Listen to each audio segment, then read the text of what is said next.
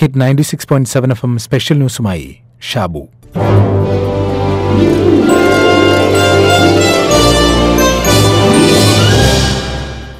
കഴിഞ്ഞ ദിവസം നാട്ടിൽ നിന്നൊരു അധ്യാപക സുഹൃത്തിന്റെ മെസ്സേജ് ഇങ്ങനെയായിരുന്നു. എന്റെ ഒരു പൂർവ വിദ്യാർത്ഥിനി ഇപ്പോൾ എന്നെ വിളിച്ചു.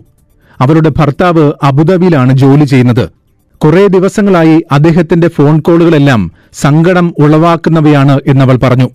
ചിലപ്പോൾ പൊട്ടിക്കരഞ്ഞുകൊണ്ടാണ് ഫോൺ വയ്ക്കാറുള്ളത്.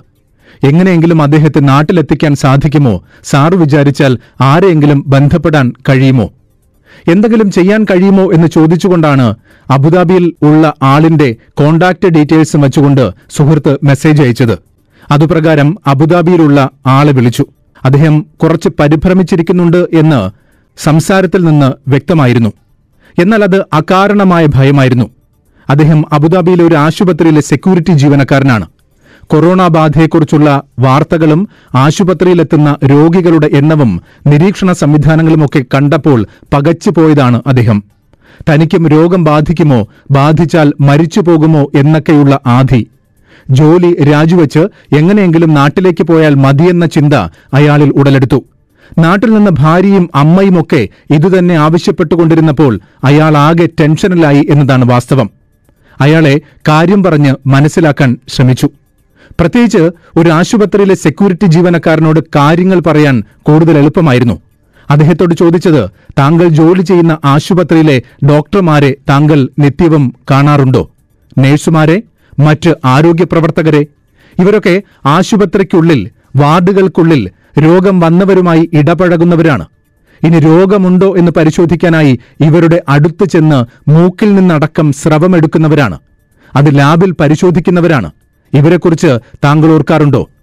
ഇതുപോലെയൊന്നുമല്ലാതെ രോഗികളുമായി ഒരു തരത്തിലും ഇടപഴകേണ്ടി വരാൻ യാതൊരു സാധ്യതയുമില്ലാത്ത താങ്കൾ ഇങ്ങനെ പരിഭ്രമിച്ചാൽ പിന്നെ ഇവരൊക്കെ എന്തു ചെയ്യണം?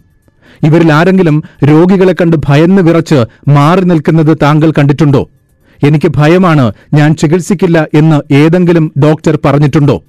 എനിക്ക് പേടിയാണ് ഞാൻ സ്രവം എടുക്കില്ല എന്ന് ഏതെങ്കിലും നേഴ്സ് പറഞ്ഞു? രോഗം എന്നെയും കീഴ്പ്പെടുത്തും അതുകൊണ്ട് എനിക്ക് ലാബിൽ ഇത് പരിശോധിക്കാൻ ബുദ്ധിമുട്ടുണ്ട് എന്ന് ഏതെങ്കിലും ലാബ് ജീവനക്കാരനോ ജീവനക്കാരിയോ പറഞ്ഞു? എനിക്ക് കഴിയില്ല ഈ രോഗികളെയും കൊണ്ട് യാത്ര ചെയ്യാൻ എന്ന് ഏതെങ്കിലും ആംബുലൻസ് ഡ്രൈവർ പറഞ്ഞു? ഇനി മറ്റൊന്നുകൂടി ആലോചിച്ചു നോക്കൂ.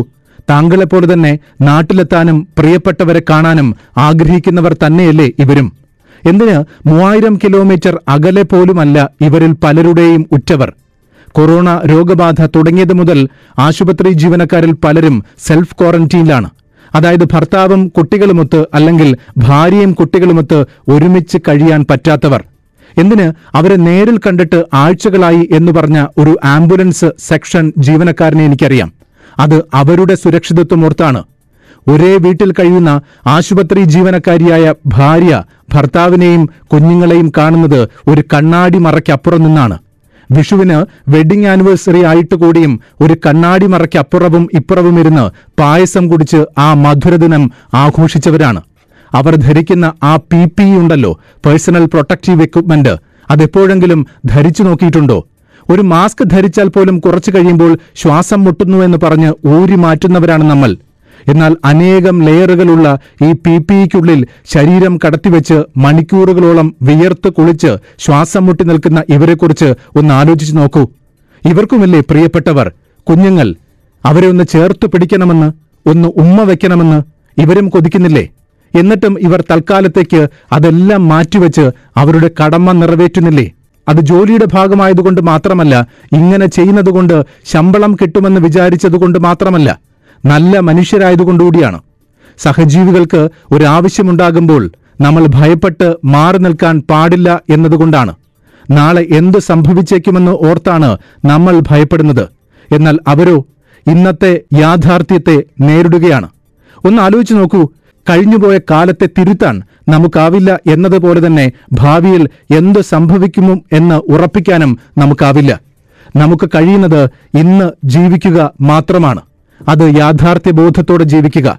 നാളത്തെ കാര്യം ഓർത്ത് ഇന്ന് അസ്വസ്ഥപ്പെട്ടിട്ട് ഒരു കാര്യവുമില്ല. ഇപ്പോൾ നമുക്ക് ചെയ്യാൻ കഴിയുന്നത് എന്താണെന്നറിയുമോ?